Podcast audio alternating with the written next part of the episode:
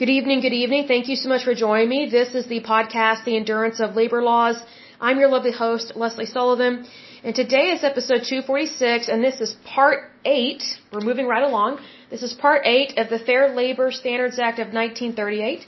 So today we're going to take a short look at the 1977 Fair Labor Standards Amendment. So this is another amendment that's from 1977. So it says the 1977 amendment increased the minimum wage in yearly increments uh, from 1981 to $3.35 an hour. Changes were made involving tipped employees and the tip credit. Here's the thing. I'm all for increasing minimum wage, but I don't think this should be involving employees that get tipped or the tip credit. I just don't agree with that because tips are not actual hourly wages. So the minimum wage, um, when that increases, that doesn't mean anything should be going on with tips or tip credits. I disagree with that because, you know, when you're working based off of tips, that's that's not your typical hourly wage.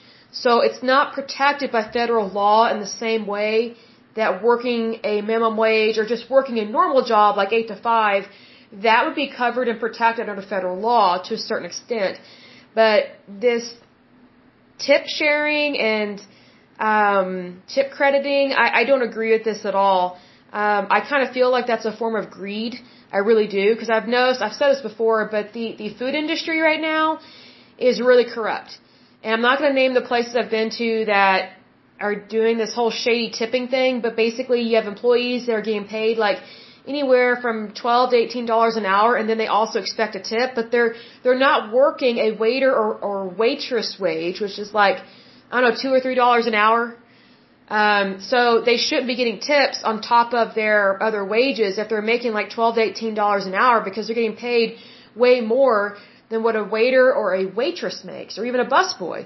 So it's like okay, tips tips like that are supposed to be for people who are not guaranteed the the minimum wage. Like that's why it's it's worked like that. Because here's the thing, like you know, like bartenders, you know, like sometimes they can make bank, you know, Thursday, Friday, Saturday night, but that's not their hourly wage. That's not their salaried wage.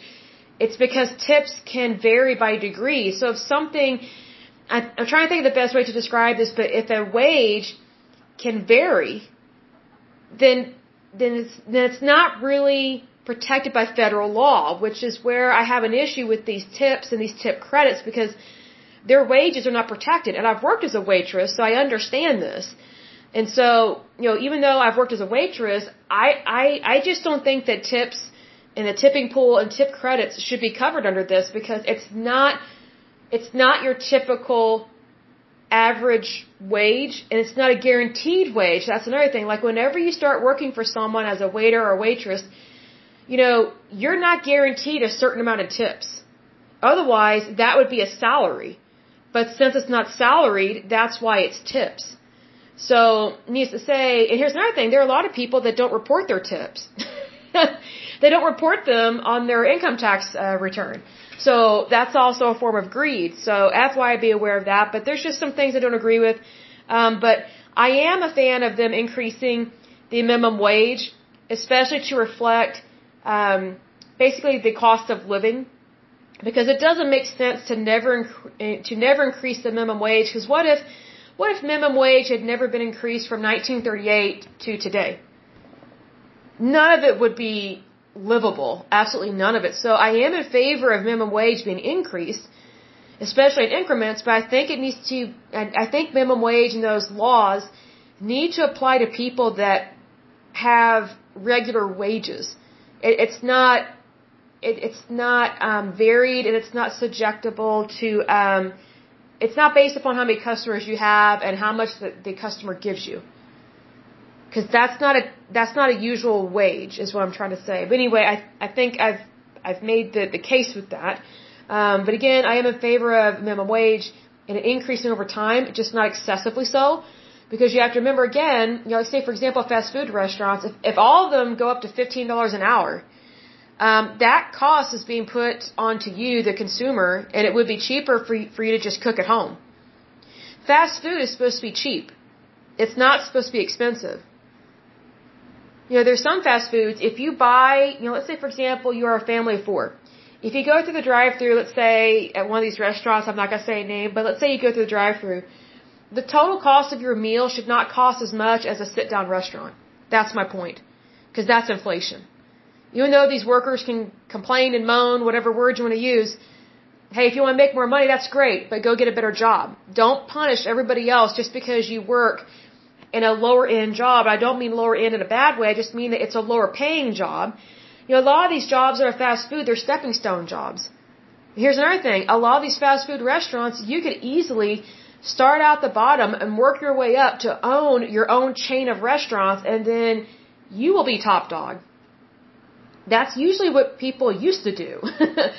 but, you know, when you, whenever you have workers that want to get paid way more to do the same job, they're not entrepreneurs. They don't understand the economy. They're not capitalists. They're typically not Republicans. They just want to feed at the trough, but not be held accountable. That that's the problem. So that that's where wages and what is the appropriate wage kind of gets a little tricky because there, there, there's always going to be whiners and complainers. And it's like, okay, you know, if they actually had a business mind, they would actually put those actions and words to good use, not bad use. That's just my personal opinion, but you know, there is a clear difference between um, an entrepreneur and someone that hardly works at all. You know what I mean? Like there, there's a difference in the mindset. There is a difference in the way they live and how they support their family, or how you know how much they love or dishonor their country. Because there are some people that are workers that you know they're just all about themselves. They don't care about the United States. I'm like, well, if you don't care about the United States, why don't you leave? I think we have a lot of ungrateful people in this country, and they just think that they should get all this money and not do any work. And I'm like, wow, um, I guess you believe in socialism, but even if we are a socialist country, you're, you're going to make way less money under socialism, and your health care is going to suck. And the only people that are going to be rich under that is anyone that is in uh, in office, anyone that has been elected to president, or senators, congressmen, representatives. You know, because they're not going to be broke, especially under socialism. See, the good thing about capitalism, democracy, and freedom is that it holds everybody accountable equally. But if you don't hold everybody accountable equally, that's where you get that's where you get inequality, especially excessively so, because then there's no restraint or restrictions on your government. And there needs to be restraints and restrictions on your government so that way you don't ever get a dictatorship or you don't ever become a, a communist party or a communist country. Because communism sucks. If you need an example of that, just take a look at the USSR, the Soviet Union, and see how bad it was for them. And they, they really suffered. Really suffered. And very unfortunately so, but hey, that's what you get when, when you kill your czar and you get really bad people in and you continue to promote them and you keep voting them in office. It's like, well, you basically get what you pay for. You know, you have to remember the Soviet Union was founded on murder. They murdered the czar uh, Tsar Nicholas and his entire family. All of his children, his wife, all of them, all of his daughters, every single one of them, brutally murdered. There is no Anastasia, no long lost czar's daughter. I mean, the woman that lied about that, I think there are a couple of them. I mean, they they had a mental illness and they had greed as well. So even the homeless and the mentally ill can be greedy as well. It's not just Wall Street. Uh, but anyway, I will go ahead and end this uh, podcast. But as usual, until next time, I pray that you're happy, healthy, and whole, that you have a wonderful day and a wonderful week. Thank you so much. God bless and bye bye.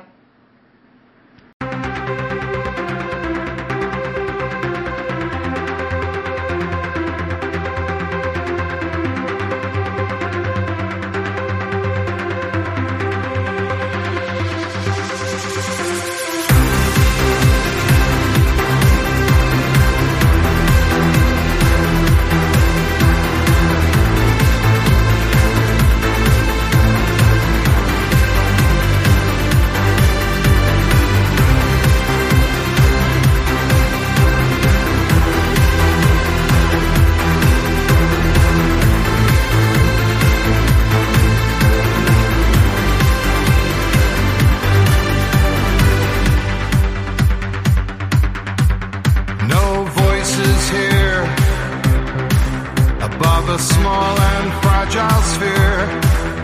Hang on every word, yet no one hears us speak.